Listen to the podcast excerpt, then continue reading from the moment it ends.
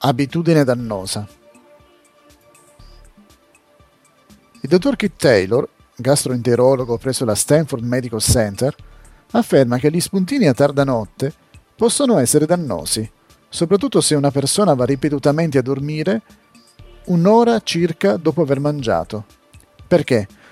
Spiega che la maggior parte delle funzioni del corpo, compresa la digestione, sono rallentate durante il sonno.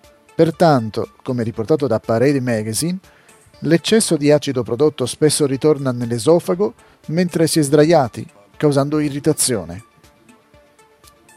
Le persone che già soffrono di ulcere allo stomaco o al duodeno probabilmente soffriranno di un disagio ancora maggiore.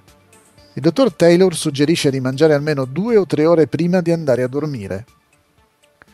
Il latte non è raccomandato per i pazienti con ulcera, infatti i ricercatori sostengono che, piuttosto che essere un neutralizzante per rivestire lo stomaco, il latte stimola la produzione di acido.